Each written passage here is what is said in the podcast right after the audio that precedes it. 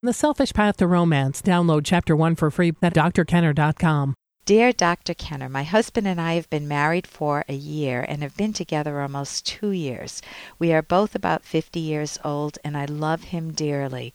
Our problem my sex drive is way up there. His is not, and he has some age related problems.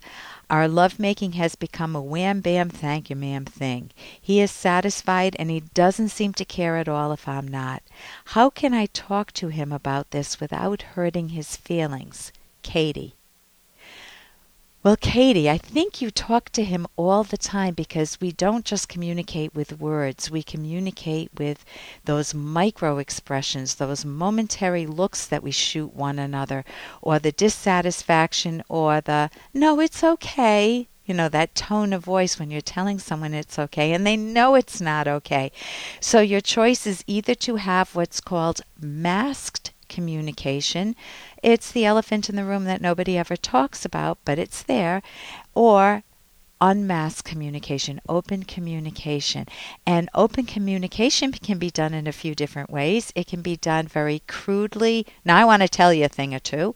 Or it can be done in a wimpy manner. Uh, do you mind? Uh, I'm just wondering, uh, do you have a moment? Uh, I'd really like to uh, talk. You know, that doesn't work either. Or it can be done in a self confident manner. Honey, I'd love to talk to you about something that I think is a bit difficult for both of us to talk about. And uh, my guess is we're both both very aware of it. So it's acknowledging one another. It's acknowledging your hubby's autonomy, and then you can talk about the, the discrepancy in sex. So, uh, first, the first thing I want to talk about with this is your mindset. If you think he never listens to me, he doesn't care about me, it's wham bam, thank you, ma'am, he walks away, and then I'm left high and dry. And it's never going to change, you know, he's already 50, and that's it. Then it, that mindset, if you bring that into any conversation, you're going to feel resentful, you're going to feel on edge, and he's going to feel that, and you're often running in the wrong direction. So it's much better to have the mindset of, I know we can solve this together. I love him dearly. You already said that. I love him dearly, and um, and we're both in our fifties, so sex may be a little trickier at this age. And let's see if we can uh, hear each other and figure out what's going on. So you start by holding the the context with him of everything that's good in the relationship. You don't have to do it in, you know, I like this about you and I like this and that and the other, but our sex is no good. You don't want to do it that way.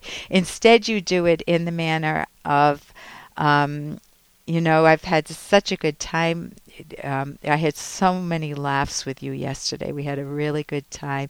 You you mentioned something that just reminds both of you, with a light brushstroke, that you both love each other. That there's a connection there. Now you're prepared to talk about this. Um, so you want to first listen to him. How how is how how is sex for you? And he might say, you know, it's very good. I have no problems. Or he might say, I know it's good and I know that, but I always feel guilty afterwards because I know it's not good for you. You know, he may open up right away. He may surprise you. So the first thing that you can do that puts you in a more powerful position, Katie, is. Hey, I got to interrupt this because we've got to pay some bills. 30 seconds. That's it. A very quick ad and then Ellen will be back. Romance. I wish I knew more about what girls want from a relationship. Well, I wish I knew more about what I want. Where's that ad I saw? Here it is The Selfish Path to Romance, a serious romance guidebook. Download chapter one for free at selfishromance.com and buy it at amazon.com. Huh. The Selfish Path to Romance. That is interesting you know, he may open up right away. He may surprise you. So the first thing that you can do that puts you in a more powerful position, Katie, is to really draw him out, listen to him without putting in your two cents if you can do that. Or he might say, you know, it's much harder for me. I'm in my 50s now and uh, things have to move a little bit quicker for me. And or he something else may show up. I don't know what he will say. Then the next thing is you want to be able to address the discrepancy. Let's say that he doesn't say any of those things, and you need to bring it up. So you want to do it in a way that's if I can say this, playful, um, meaning you don't want to make this a heavy, let's talk about our relationship, let's talk about our sexual relationship. You're not the man I thought you were. You don't want to do it that way. You want to just talk about a discrepancy. You know, I noticed that um, I'm I I have a little more interest than you do. Notice I don't say I have a huge interest and you have none. You know, I have a little more interest than you do, and um, and let's figure out what's going on and let's kind of come up with a couple style, something that works for both of us. Uh, because in terms of um, pleasure, I mean, people can always feel good with themselves. And uh, so you're not at a loss in that sense. So you talk with him about setting up a couple style, and you can just say, What feels good for you? This is what feels good for me. So then you can put your two cents in. This is what feels good, this doesn't. I would love to experiment with this, and you can experiment uh, very gently.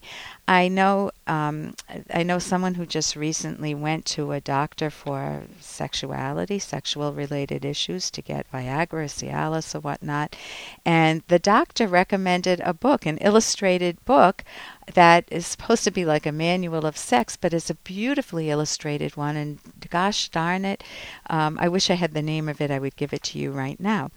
Um, but uh, you know, he, you want to be able to talk with him and find out what's bothering him.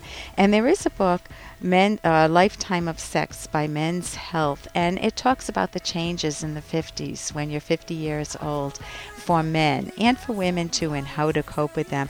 So you want to experiment gently, open up the conversation, and make it fun. For more Dr. Kenner podcast, go to drkenner.com and please listen to this ad. Here's an excerpt from The Selfish Path to Romance, the Serious Romance Guidebook by clinical psychologist Dr. Ellen Kenner and co author Dr. Edwin Locke. What do you do when differences cannot be resolved?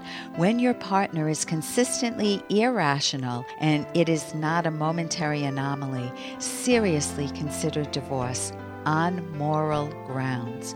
You have a moral obligation to yourself and to your children to leave. Take some time to plan a safe exit strategy. Seek professional guidance from a psychologist if necessary. If your abusive partner threatens to leave, don't stop him. He will feel in control and it will make your separation safer. You never have to be stuck with an irrational partner. You can download Chapter 1 for free by going to drkenner.com. And you can buy The Selfish Path to Romance at amazon.com.